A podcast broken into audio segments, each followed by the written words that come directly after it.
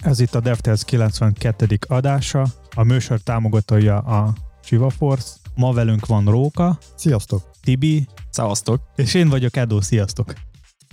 A mai adásban fogunk beszélni a Google Privacy-ről, aztán kicsit fogunk említeni a böngészőknek a, az engine-eket, és aztán fogunk beszélni a JetBrains néhány érdekes pluginról, és még néhány érdekességről.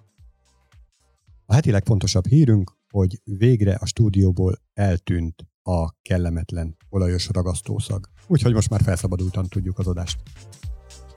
Az előző adásban beszéltünk arról, hogy a Firefox bevezette az, hogy most már külön, minden weboldalon külön fog kezelni a, a kukikot, így ö, már nem lesz, már nem annyira egyszerű lesz a cross-site tracking, és kicsit próbáltunk azon gondolkozni, hogy hogy lehetne ezt máshogy megoldani, és nemrég a Google bejelentette, hogy fognak megszöntetni a, a cross-site trackinget, tehát hogy ők nem fognak használni a kukikat a saját reklámhoz, még azt is mondták, hogy nem fognak bármilyen más módot kitalálni vagy támogatni, ami fog nekik segíteni követni a felhasználókat. Tehát akkor ez azt is jelenti, hogy ha te rákerestél valamire a Google-be, akkor onnantól kezdve nem fog más oldalakon feldobálni neked olyan típusú hirdetéseket? Vagy a kettő nem köthető össze? Hát szerintem saját maguknak azért csak gyűjtik tovább. Saját maguknak igen, de lehet, hogy előfordul az, hogyha te valamire, valamilyen reklám kaptad a Google-nál, aztán ugyanazt a reklám kaptad máshol, de nem az miatt, hogy, valaki, hogy ő, a Google követett téged, hanem itt történt. Mondjuk, hogy ha ez lesz valamilyen általános reklám, akkor lehet, hogy ez mindenhol lesz ugyanaz. Na jó, de valahogy mondjuk az lehet, hogy ilyen előzményeket használ, de hogy összekötik, tehát hasonló témába kapsz, akkor ugye különféle reklámokat. Tudom, hogy nem cookie köthető a dolog, csak hogy ha ennyi erővel, akkor az is ugyanolyan sértő, mint a cross-site cookie. Azt írták, hogy nem, nem fognak se, semmilyen módon követni a felhasználókat. Nekik most a privacy irány, ami, ami fontos lesz. És nyilván, nyilván lesznek más cégek, aki, akik fognak kitalálni mindenféle módokat, hogy hogy lehetne a felhasználókat a, követni a weboldalak között. Tehát más módok lesz. Az egyiket, amit említettünk, hogy mondjuk fognak összekötni több profilokat, de, de majd meglátjuk, hogy mik még fognak kitalálni a, a cégek. De most akkor ez alapján böngésző szinten le van tiltva, vagy le lesz tiltva, úgymond ez a funkció, nem? Lehet, hogy ott is lesz egy ilyen GDPR. Ha profila bejelentkezel böngészőbe, akkor és elfogadod, akkor tárolhatják. A Firefoxban már, már meg lett csinálva, tehát most az aktuális Firefox verzióban így működik. A Google Chrome-ba és a maga Google, ők fognak az áprilistól bevezetni ezeket, ezeket az új dolgokat.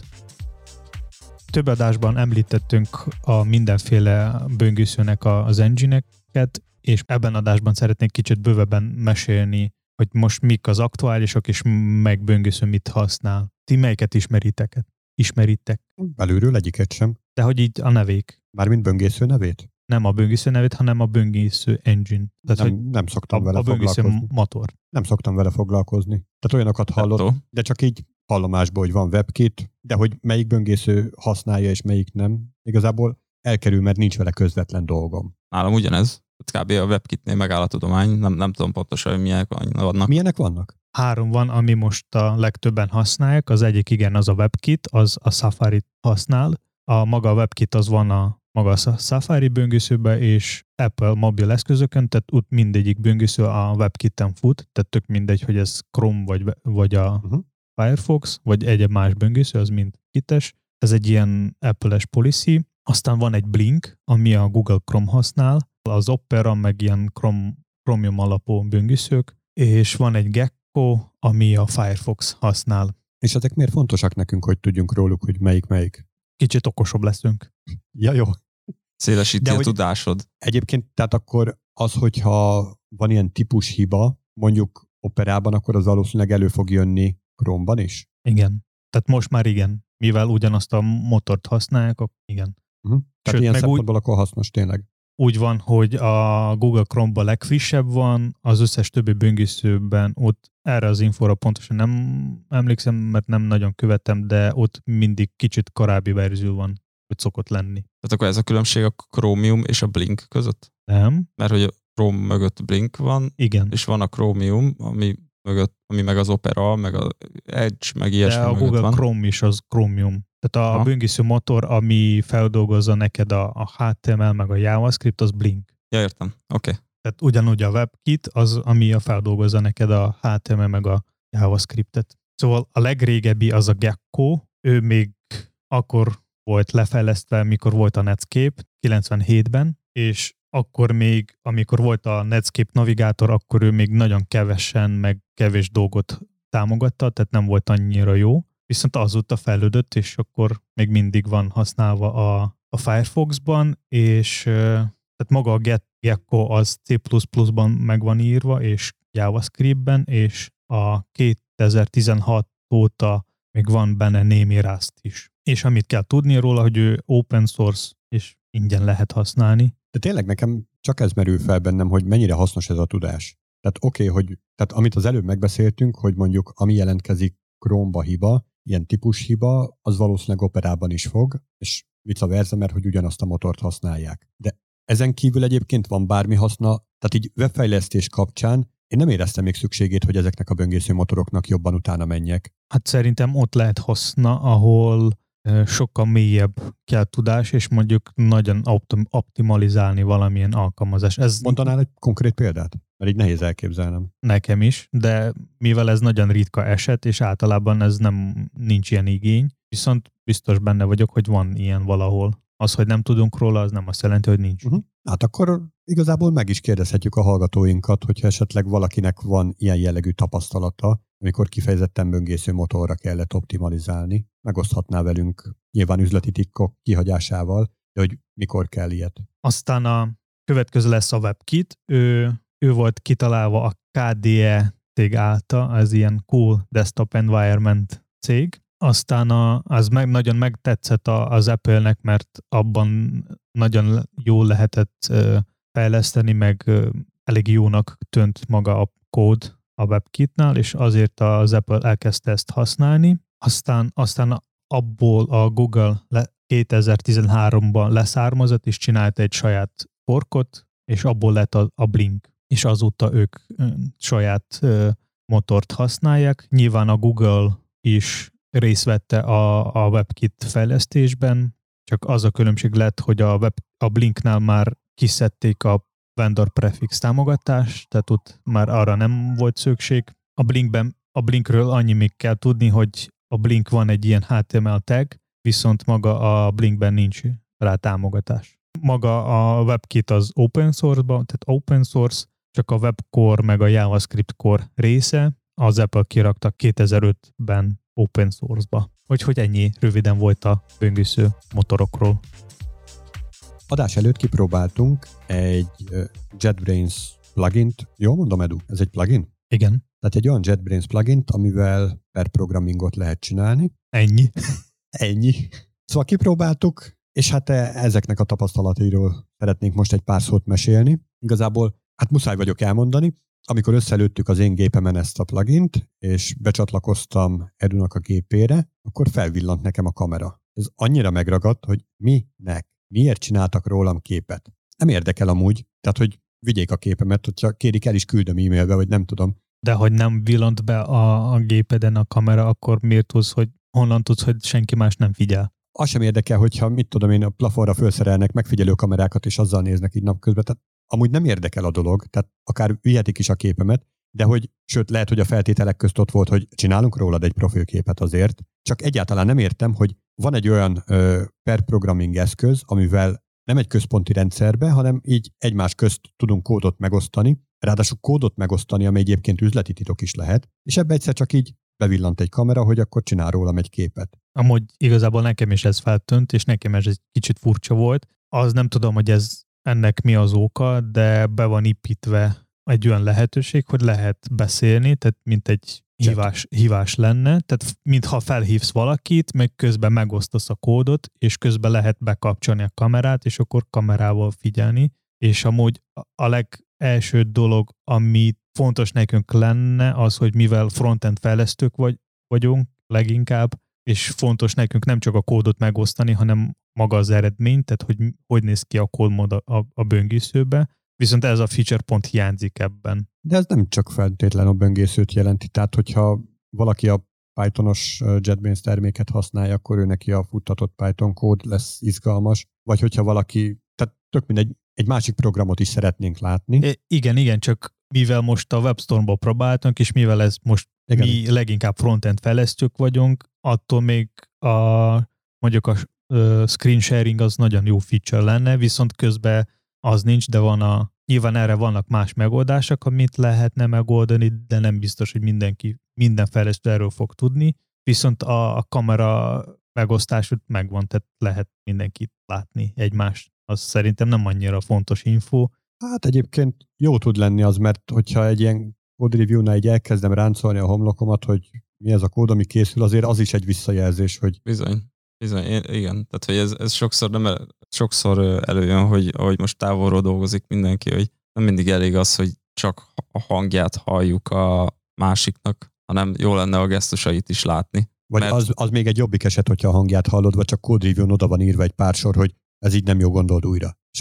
Hát igen, igen, igen, igen. Tehát, hogy ez szerintem nem rossz funkció az, hogyha miközben per programmingba dolgoztok együtt, és te mondjuk az ő kódjába turkálsz, vagy, vagy beszélgettek közben, látod is a, az ő, ő arcát, vagy hogy hogyan reagál, miközben beszéltek. Ez... Ami még tetszett benne, ilyen feature, be lehet, kapcsoló, be lehet kapcsolni mind a két oldalról ilyen follow üzemmódot, ami azt jelenti, hogy követni lehet a kollégának a munkáját. Tehát, hogy akkor nem én gépelek, illetve tudok ugyanúgy belegépelni, de hogy tudom követni, hogy ő milyen fájlokat nyit ki, meg miket dolgozik éppen, illetve ha ezt kikapcsolom, akkor tudok én is ugyanazon a kódon egyszer egy más, másik részen dolgozni. Ez kb. úgy néz ki, hogy az, aki csatlakozik valakihez, neki megnyitja a webstore-nak, vagy bármilyen más JetBrains-es ID-t egy külön ablakba, és ott látszik az a projekt, amihez csatlakozol, és nyilván, és ami még jó, az, hogy be lehet állítani, hogy mik a, mihez lehet hozzáférni. Tehát mondjuk, hogyha lehet megadni a read-only jogot, editet is lehet külön beállítani, lehet azt is beállítani, hogy milyen fájlokat lehet látni, és milyen nem. Tehát, hogy van valamilyen érzékeny fájl, akkor azt is be lehet állítani, hogy a, hozzá ne legyen hozzáférés. Azt is be lehet állítani, hogy mit, hogy lehetne futni bármilyen scriptet, vagy csak látni. Ami még érdekes volt, lehet, hogy ez beállítások között van az is. A fájnak a tartalmát azt ki tudtam másolni, a megosztott kódból, viszont a fájt magát azt már nem. Tehát ilyen fájra Ctrl-C, Ctrl-V az így nem működött, csak a tartalmára. De egyébként egy tök hasznos eszköz, és valóban tehát ennyi hiányozna, hogy így akár osztott képernyőn, vagy, vagy valamilyen úton, módon egy más, más programot is meg lehessen vele osztani, és ak- akkor tényleg ideális és tökéletes program lehetne. Meg könnyű összelőni, nem? Tehát kb. felrakod a plugint, küldesz egy, egy ilyen hát. invite linket, és igazából annyi az egész. Hát, hát. Szóval ez, ez egészen pontosan úgy volt, hogy Edu küldött nekem egy ilyen invite linket, és egy linkkel mit kell csinálni? Rákattintani. Rákattintottam, és ott ajánlgatott nekem, hogy akkor majd, mivel egy Linuxot használok, felismerte, és szeretett volna letölteni végettel egy shell scriptet, amit rögtön el is akart indítani. Ott egy kicsit így megakadtam, hogy na, nem áll. És akkor utána jött az, hogy jó, akkor feltelepítem a plugint, utána ott beírom a... Ja, hogy még fenn se volt a plugin neked? Nem, nem, nem, nem. nem. Ja. Tehát csak megkaptam a linket, és rákattintottam. Vagy már akkor értem. És akkor külön ettől a linktől függetlenül feltelepítettem a plugint. Egyébként a linken nem volt semmi erre utaló jel, hogy én ezt hogyan tudom az idében GUI-s felületen elvégezni. És miután feltelepítettem a plugint, be tudtam illeszteni a csatlakozó linket, és pöcröv, tehát azonnal indult. Összességében úgy működik, hogy lehet generálni egy ilyen linket, hozzá lehet csatlakozni nem csak egy felhasználónak, hanem többen is lehet csatlakozni egyszerre, és akkor mindenkinek fog megnyitni egy újabb WebStorm ablakba, és úgy mint egy hagyományos WebStormos projekt, vagy bármilyen más projekt megnyitva, vagy JetBrains termékben, és lesz mint egy hívás, tehát lehet mikrofonon beszélni, meg megosztani a kamerával a képet, tehát ehhez nem kell semmi Slack, semmi bármilyen más hasonló beszélgető alkalmazás, tehát ez ami jó, és arra a kérdésre, hogy hogy lehetne megoldani az, hogy hogy lehetne megoldani a belső linket, ami mondjuk a webes projekt, ami fut most szerv,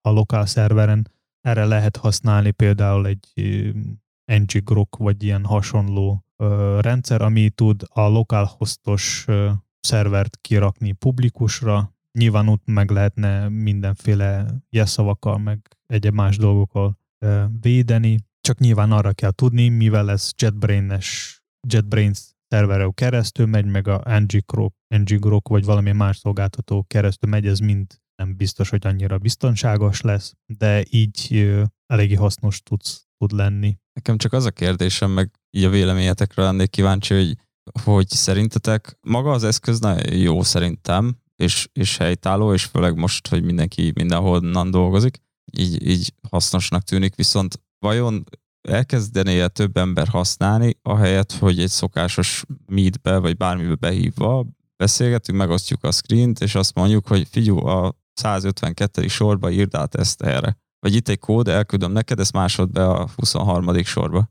Tudod, tehát, hogy ezt vajon így kiváltja Amit te mondasz, az tökre kényelmetlen. Tehát ezt azért Persze. szoktam érezni, hogy amikor itt segítséget kérnek tőlem kollégák, és akkor guvasztom a szemem, mert ugye képtömörítés, meg lassú internet, meg mindenféle uncutság van a dologban, meg mindenki sötét témát használ, és sötét szürke alapon kevésbé sötét szürke számozás van a sorok előtt, mert ugye nem annyira fontos, ő ott helyben tökre jól látja. Én most nézem, hogy ez 23, 28, vagy 38, vagy hanyadik sor ez? És akkor így próbálom, tök nehézkes. Tehát ilyen szempontból biztos, hogy van létjogosultsága. Hm. Másik oldalról ott ö, tudom elképzelni a létjogosultságát, hogyha nem annyira rohanós, tehát inkább ilyen termékfejlesztés kapcsán, ahol alaposabban, mélyebben kell átgondolni. Nagyobb roadmapről van szó, tehát nem ilyen párnapos, párhetes, vagy akár pár hónapos átfutású dologról, ahol ilyen kutyafuttában kell csinálni dolgot, hanem nagyon nagy léptékű dologról van szó, ahol esetleg a junioroknál ilyen betanítási időszakban per programming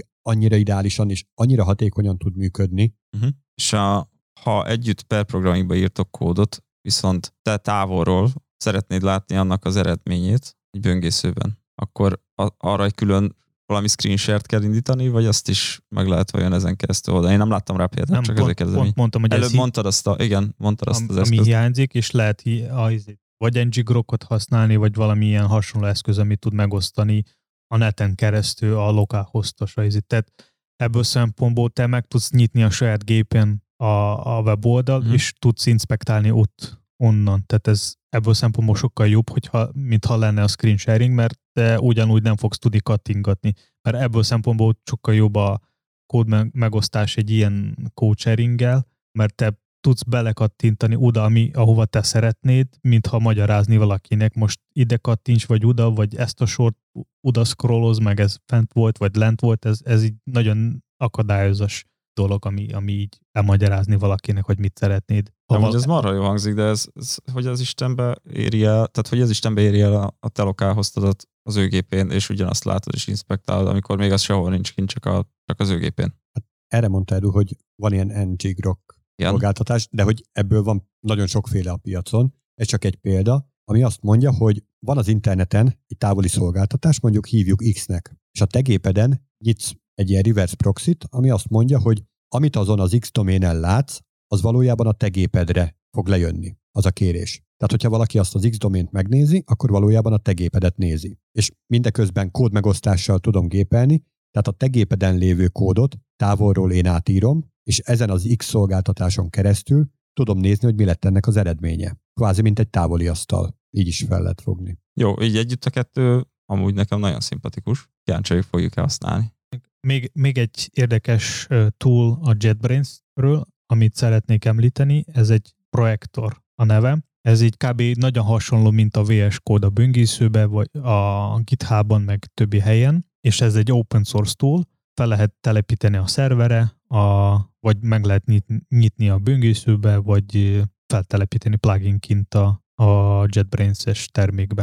És ilyenkor a böngészőbe futó alkalmazás az ugyanolyan funkcionalitással bír, mint az eredeti? Én még nem próbáltam, még, még nem volt lehetősége, mert nagyon friss a, a hír, de így a screenshotok alapján úgy néz ki, hogy sok minden feature már benne van. Az, az nyilván nem annyira gyors lesz, mint egy natív alkalmazás, ha böngészőről van szó, de, de ez is egy megoldás. De akkor az előfeltétele az, hogy szerveren ott kell legyen a, a egy telepített verzió belőle. Igen. Mostában azért a JetBrains elég szimpatikus dolgokat ad ki. Nekem továbbra is az a legszimpatikusabb rész benne, hogy amikor feltelepítem, nem túl gyakran van ilyenre szükség, de hogyha egy új környezetbe költözök, feltelepítem, és kész vagyok. Tehát nem kell pluginokat szórakoznom, hogy így különbeállítgassam. Most e- ez éppen pont egy ilyen plugin volt, de ettől függetlenül ahhoz, hogy elkezdjek én fejlesztői munkát végezni, az nem kell további beállításokat csinálnom. De amúgy még van egy elég érdekes beállítás a JetBrains idékbe, az, hogy ha, ha valamit beállítasz magadnak, vagy máshogy, mint a default, és feltelepítesz valamilyen pluginokat,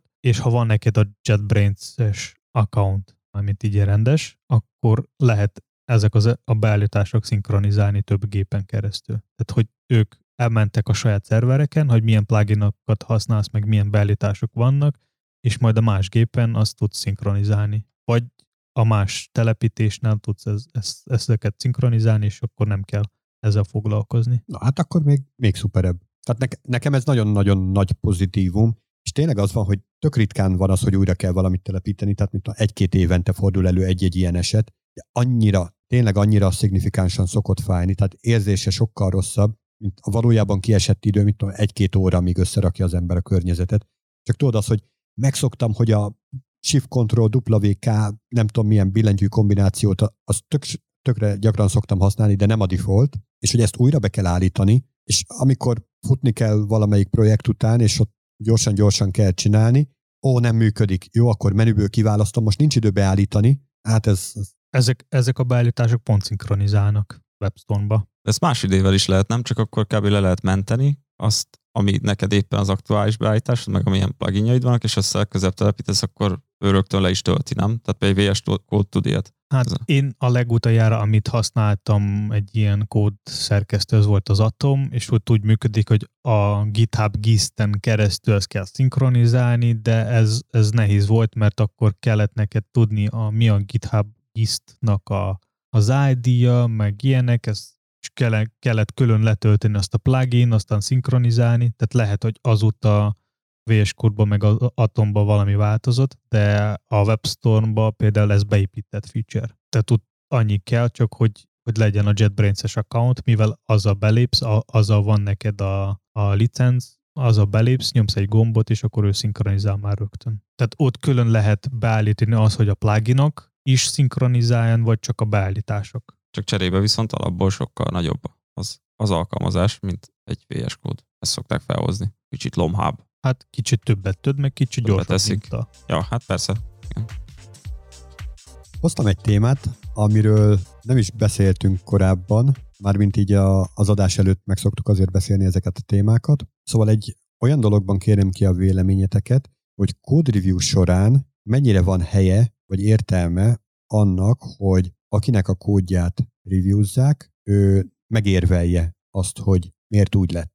Tehát mit tudom én, beírta a kódba, hogy X, és akkor a code reviewzó megmondja, hogy hát ez így nem jó, és sokkal jobb lenne, hogyha Y lenne, és akkor akit reviewznak, ő pedig elkezd ott amellett kardoskodni, hogy de, de, de, ez legyen X, mert és mondja ott az érveket. Mennyire van ennek helye vagy létjogosultsága? Szerintem nagyon. Szerintem is. Szerintem ez nagyon fontos, mert én például többször az, az is csináltam, hogy nem is az, hogy hülyeséget írtam a, a review-nál, de írtam, írtam pár egy ilyen dolgot, hogy erről lehetne vitázni, és, és vártam is, hogy a, a fejlesztők vitázzanak velem. Na jó, ilyen esetben, hogyha kérdést írsz, vagy vitaindítót, az, az, az teljesen okés. De hogyha explicit te megírod a, a review-ban, hogy ez így nem jó, hogy X-et írtál ide, hanem ehelyett írjál légy szíves Y-t, és akkor neki állott a fejlesztő megérvelni, hogy de hát azért kell ide X, meg bla bla bla bla, és megérveli valamilyen vagy elfogadható, vagy nem elfogadható érv mentén. Tehát pont ez az, tehát a, a kódírásra,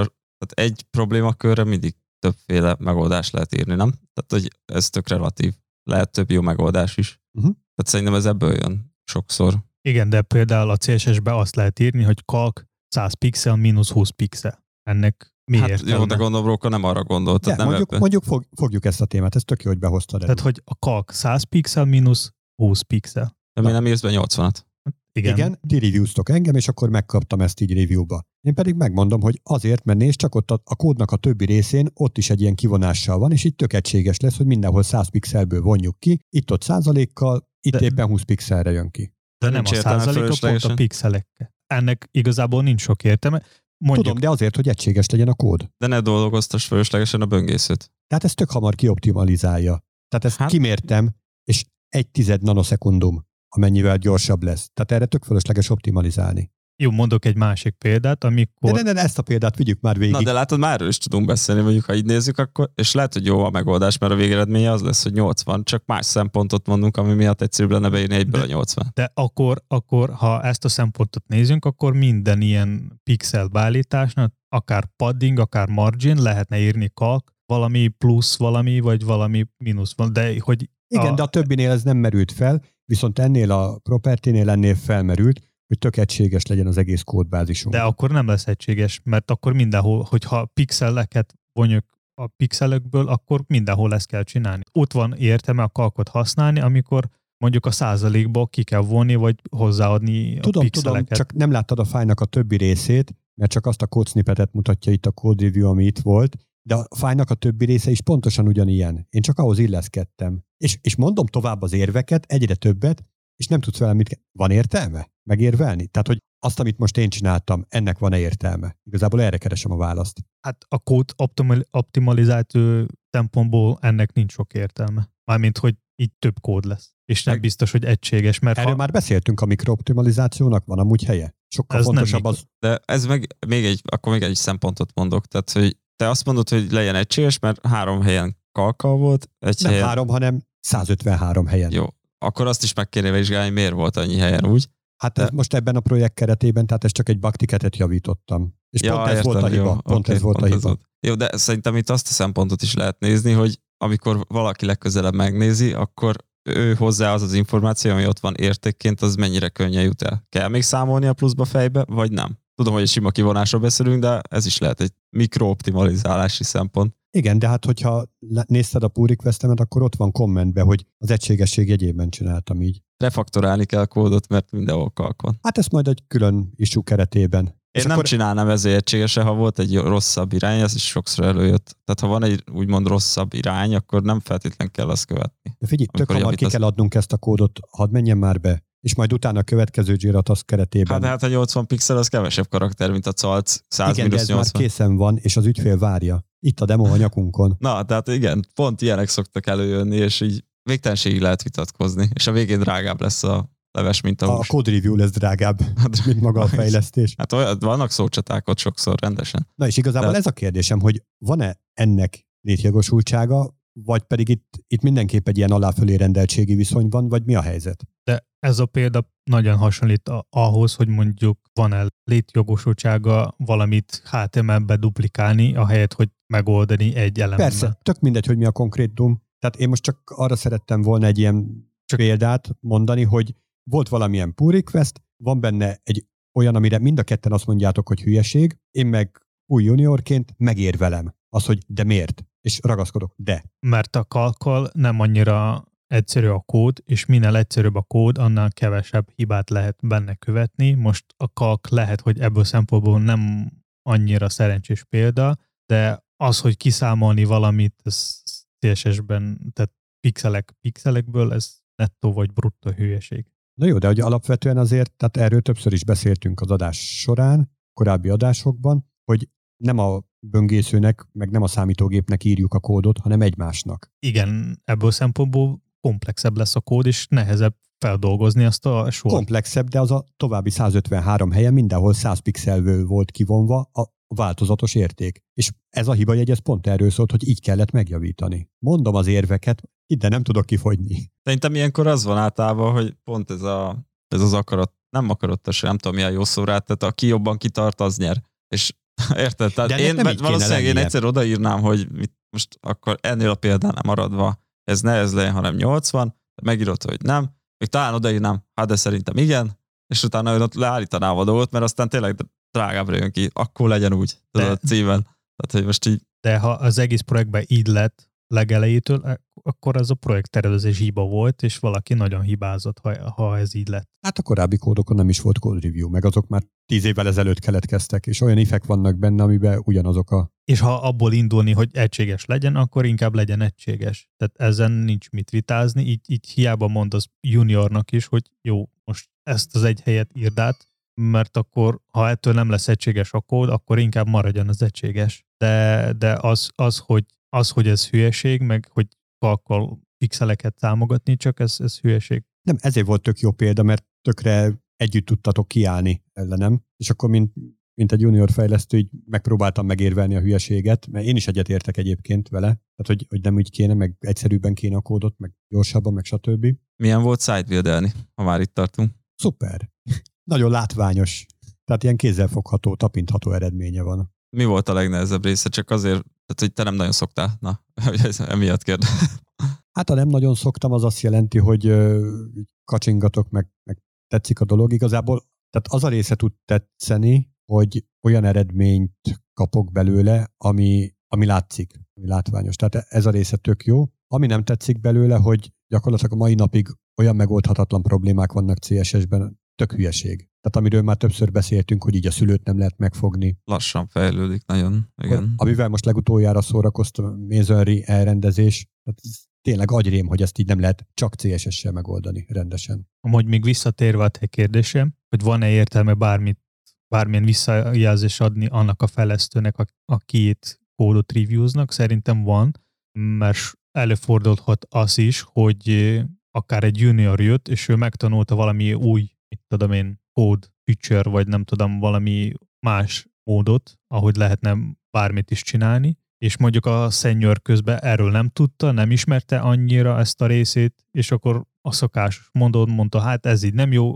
inkább így kell csinálni, ahogy én megszoktam, és oda leírta. És akkor erről lehet vitázni, és akkor meg lehet mutatni a szenyornak, hogy ha így csinálsz, akkor így sokkal egyszerűbb, meg sokkal jobb lesz a kód például. Igen, egyébként ez mind a két oldalra egy tanulási pont lehet. Úgyhogy ez a része, ez biztos, hogy tök hasznos. És egyetértünk, hogy az ilyen partalan gyakorlatilag csak, csak, csak, csak azért is nekem legyen igazam, az ilyen jellegű érvelés az viszont teljesen partalan és tök fölösleges. Viszont az, hogyha, hogyha sikerült tényleg szakmai alapon megtartani ezt a dolgot, és nem pedig ö, elmegyünk érzések irányába, hogy szerintem ez szebb. Tehát amikor egy-egy mondat elé odarakja az ember az, hogy szerintem, vagy ilyet, hogy szebb úgy a kód, hát az már nagyon ilyen soft dolog, nagyon puha. Viszont ha egységesen kódoltok, és egységes a kódolási irány, és vannak standardek, akkor azért, tehát vagy úgy, inkább úgy mondom, hogy mióta vannak, azóta szerintem az, azok rengeteg ilyen plusz kódreviewzási észrevételt visszavettek, vagy hogy mondjam, tehát azért azok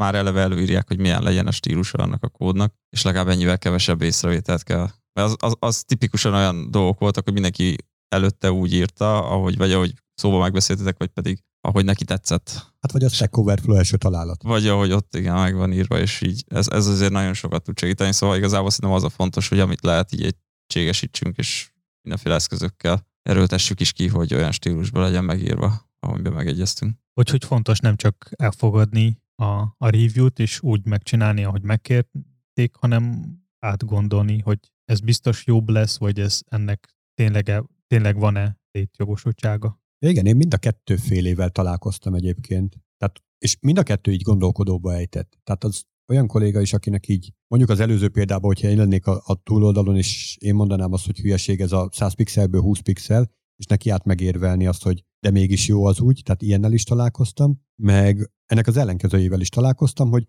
gyakorlatilag bármilyen review megjegyzés volt, a következő komment az volt, hogy kész. Hogy megcsinált, ja, hogy nincsen semmi ellenérv. Nincs semmi ellenérv, bekomitolta és megjavította. És mind a két helyen elgondolkodtam, hogy mi, mi mehetett félre. Az elsőnél az, hogy nem ment át esetleg az info, a másodiknál meg az, hogy nem mer szólni. Szerintem bizonytalan inkább olyankor, tehát tapasztalatlan bizonytalanabb, és minden, amit egy tapasztaltabb ír neki, azt ö, úgy könyveli el, hogy akkor az úgy lesz jó. Gondolkodás nélkül befogadja. Igen. De hát pont ez lenne a, tehát erről beszélt Edu az előbb, hogy így lehet épülni mind a két oldalon. Hát persze, igazából egy idő Szerintem ez, eznek van egy ilyen evolúciója, és az elején nagyon befogadod, befogadod, és aztán amikor már nő a tapasztalatod, akkor már egyre inkább tudsz ellenérveket felhozni az, az ellen, amiket egy másik írt reviewerként. Mert te úgy csináltad meg, ahogy az előző reviewer mondta, hogy csináltad, és akkor jönnek ezek az ellenérv dolgok. És... Ja, hát az meg a másik, amikor több reviewer is van, és ők összevesznek a kódon.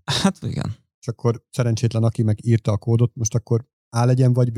És mind a kettő ellen csak ellenérvek vannak. De szóval a lényeg az, hogy mindenképp jó az, hogyha kialakul egy értelmes párbeszéd így a code review mentén, mert abból, abból csak profitálni lehet. mind a két véglet az, az rossz tud lenni. Már az fél siker, ha van code review. Na igen. Mit gondoltok arról, hogyha felhív titeket egy idegen, és azt mondja, hogy Fegyi Tibi, el tudnád mondani a XY rendszerhez a jelszavadat, mert nem férek hozzá. Mi a, mi a válaszod erre? Király. Tök jó. Te szekur, nagyon, nagyon biztonságos vagy. És mi a helyzet akkor, hogyha azzal hív fel, hogy Figyelj Tibi, nem érem el a belső rendszereket, mi lehet a baj, te már találkoztál ilyennel? Tudom, hogy hova akarsz kiukadni, ezért azt fogom mondani, hogy visszakérdeznék, hogy melyik belső rendszerükre gondolsz. És akkor fölnyitom a szemetest, megnézem a kidobott számlákat, és a számlákon ott lesz rajta, hogy XY cég. Na és annak az Y cégnek a belső rendszerét szeretném elérni, amiről tök véletlenül tudom, hogy te is része vagy. És akkor... Így, így segítségre szorulok, tehát a szokásos social engineering technikát használom, de nem Jó. akarok igazából semmi érzékeny adatot kiszedni, mint az előbb, tehát semmi jelszót, meg ilyesmit, csak egy kis segítség, hogy nézd, mi szokott ilyenkor lenni, hogyha nem érem el a rendszert? Tehát ez egy olyan szituáció kb. mondjuk egy nagy vállalatnál dolgozunk, tudjuk, hogy mind a ketten, te, te bemutatkozol úgy, hogy ennél a nagy vállalatnál vagyok róka, de egyébként én nem ismerlek téged, csak fölhívsz, hogy Igen. másik osztályról hív a róka, hogy de, akkor én elkezdek vele témázni, hogy, hogy, hogy nem is tudom, tehát hogy mit tudom, be van állítva rendesen a, nem tudom, VPN-ed például, vagy, vagy hogy beszéltél a XY üzemeltető csapattal, vagy hogy... Tehát És ezen a ponton én elkezdek jegyzetelni, hogy vannak ilyen kulcsszavak, hogy VPN, meg a XY üzemeltető csapat, meg a stb. Ezeket a hasznos infókat összeszedem, felszedem ezt a slanget, majd utána felhívom egy másik Tibit.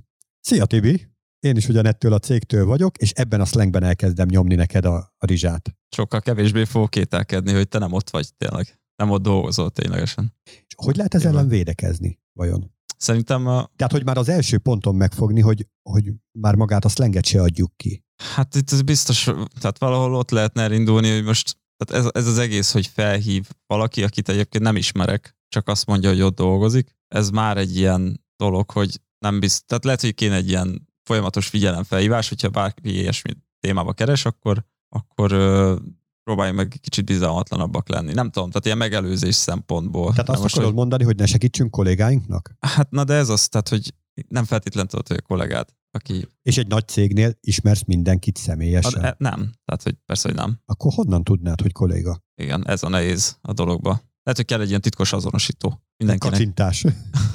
Ik.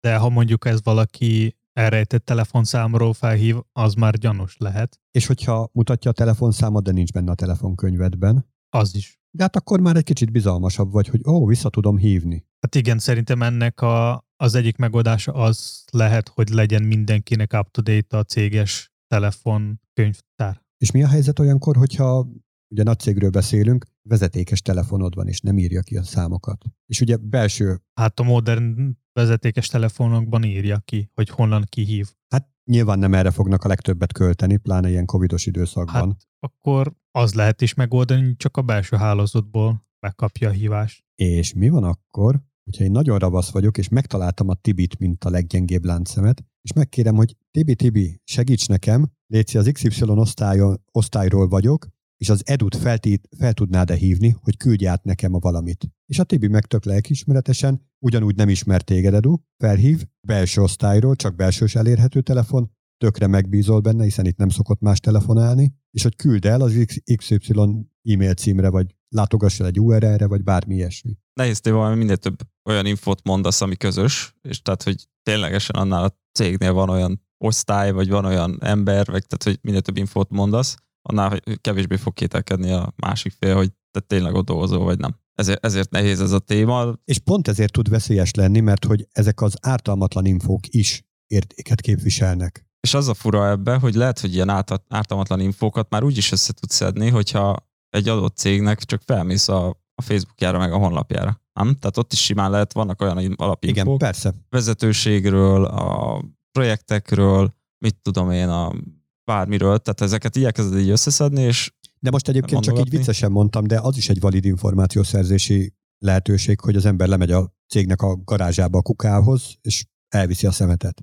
És otthon átböngészi, hogy milyen kidobott papírok vannak titkos infókkal. Akár találhat névjegyet, na jó, de akkor mégis mi erre a megoldás? A, ve- a, tehát gondolom a megelőzés, nem? Hát egyrészt a megelőzés, a bizalmatlanság, illetve a legnagyobb probléma ezzel az azonosítás. Tehát most ugye covidos időszakban nagyon nagy problémát jelent az, hogy avatarokkal beszélgetünk. És nem látjuk egymást, nem érezzük egymás hónajszagát, tehát nincs semmilyen közös kontakt, hogy tudnám, hogy, hogy te vagy te. Most éppen pont itt ülsz velem szembe, de hogy ettől függetlenül maga az azonosításon bukik el a dolog, és hiába, hogy most elküldöm a telefonszámomat vagy sem, attól függő, hogy mennyire bevállalós hacker vagyok, vagy eldobható szimkártyát vettem, vagy tehát, hogy valami ilyesmi megoldással élek, de hogy nem tudod azonosítani, hogy ezen a csatornán ki beszél. Erre a megoldás az lehet, hogy többfaktoros azonosítást használsz, jó, elküldöm neked, és mondasz egy másik csatornát. Tök mindegy, hogy mit, de egy másikat. Tehát, hogy nem ezen a vonalon, hanem elküldöm a céges szokásos e-mail címeden. Elküldöm a, nem tudom, tehát amit használtok a cégen belül, azokon a csatornák valamelyikén. Vagy, hogyha valamilyen kollégákat megemlített, hogy így nyomatékosítsa a kérését, akkor figyelj, akkor felhívom őt, jó? És akkor beszélek vele, hogy tényleg. Mert maga az azonosítás az, ami a, a problémát okozza ezekben az esetekben. De hogyha nincs egy ilyen kétfaktoros valami, akkor a... Nem csak két, akár többet is vagy bevethetsz. több faktoros, akkor, akkor csak abból tudsz kiindulni, hogy az az e-mail, az a telefonszám, amiről ő keres, vagy amire kéri, hogy kapjon infót, vagy bármi, az, az olyan e-mail cím vagy telefonszám, ami a céghez tartozhat. Tehát például, a, ha most Shiva Force-ról beszélünk, akkor valamilyen kukac shivaforce.com-os e-mailről beszélünk. Igen, Vagy- igen. Na, például nem egy, ez, egy, ez egy nagyon jó ö, pont lehet, hogyha egy ilyen csatornán tudtok beszélgetni, mert az, az, az egy sokkal bensőségesebb. Tehát, hogyha egy ilyen céges e-mailt vagy valamilyen csatornát megszerzett már a támadó, akkor ő sokkal-sokkal beljebb van, mint hogy arra lenne kíváncsi, hogy mi, mi a slang. Tehát akkor ő már sokkal beljebb van. De tényleg egy ilyen ismeretlen vagy akár ismerősnek tűnő, de nincs benne éppen a telefonkönyvemben egy ilyen telefonszámról felhívnak, tökre segítőkészen lehet rá válaszolni csak egy másik csatornán. Oké, megírom a választ e-mailbe. És puf, kész. Segítettél is, és, és több faktoros azonosítást használtál. És ha mondjuk valaki nyomasztja valamilyen infóról, hogy kell neki valamilyen telefon, vagy ilyenek, akkor, ahogy mondtad, akkor szokásos helyen ott tudsz találni, és ha, nincs, ho- és ha ő mondja, hogy nincs hozzáférés, és most nyomasztja, hogy most, most kell rögtön, akkor ilyenkor mit kell csinálni? Vagy Időt kérni, utána járni. Megkérdezni, hogy az XY név nyilván bemutatkozik, vagy, vagy hogyha nem mutatkozott be, akkor elkérni a nevét, és akkor utána járni, hogy van az az XY ember egyáltalán a cégnél. még azt is lehet mondani, hogy ha neki nincs hozzáférés, akkor ami a cégen a standard, hogy hogy kell igényelni az hozzáférés, akkor igényeljen így, és akkor amikor megkapja, akkor megkapja hozzáférés. Így van, és a legjobb, hogyha csak olyat mondunk, hogy igényeld a szokásos módon, vagy a standard módon, nem pedig az, hogy konkrétan milyen rendszert használunk belül. Ez az egész mit érint? Milyen információ? Forráskódok, egyéb más? Nem, csak gyakorlatilag bármilyen a, az adott cégnek a, a saját üzleti titkait. Tehát teszem azt mondjuk egy tekercseléssel foglaló, foglalkozó cég a motoroknak a tervrajzait azért ne küldözgesse el idegen címekre. És tehát nyilván tök nagy hangsúlyt fektetünk arra, hogy hú, hát az jelszavakat nem mondjuk el senki idegennek, de minek kérné meg a jelsz, vagy tehát, hogy minek fektetne a, a hacker abba energiát, hogy feltörje a, a rendszerünket, amikor egyszerűen egy ilyen social engineering támadással el tudja kérni ennek a tekercselt motornak a tervrajzát. Simán, és elküldi neki jó szándékból egy kolléga. Szóval mindenféle információ az értéket képvisel. Szokták is mondani, hogy az adat az új olaj. Elcsépelt, de tényleg. Mit gondoltok, mi- melyik rendszer biztonságos? Ami nem létezik. Pontosan, pontosan. papír alapú. De nem, el, el lehet lopni. Jó. Tehát még egy kikapcsolt offline gépet is el lehet lopni, ugyanígy papír alapú dolgot is el lehet lopni. Fejben írott. Nagyjából igen. Most még szerencsére nem tartunk ott, hogy gondolatolvasás, bár próbálkoznak vele, de hogy még- még nem. Gondoljátok át, hogy szerintetek mi lehet az a biztos módszer, amivel meg tudjuk védeni az adatunkat, adatainkat, és meg tudjuk előzni azt, hogy ilyen probléma bárhol felmerüljön. Vigyázzatok, vezetessetek óvatosan. Ennyi fért ebben adásban. Ha esetleg valakinek van valami visszajelzés vagy kérdés, akkor nyugodtan lehet írni nekünk Facebookon, Twitteren, Slacken, vagy akár e-mailben, és hallgassátok minket legközelebb is. Sziasztok! Sziasztok! Ciao.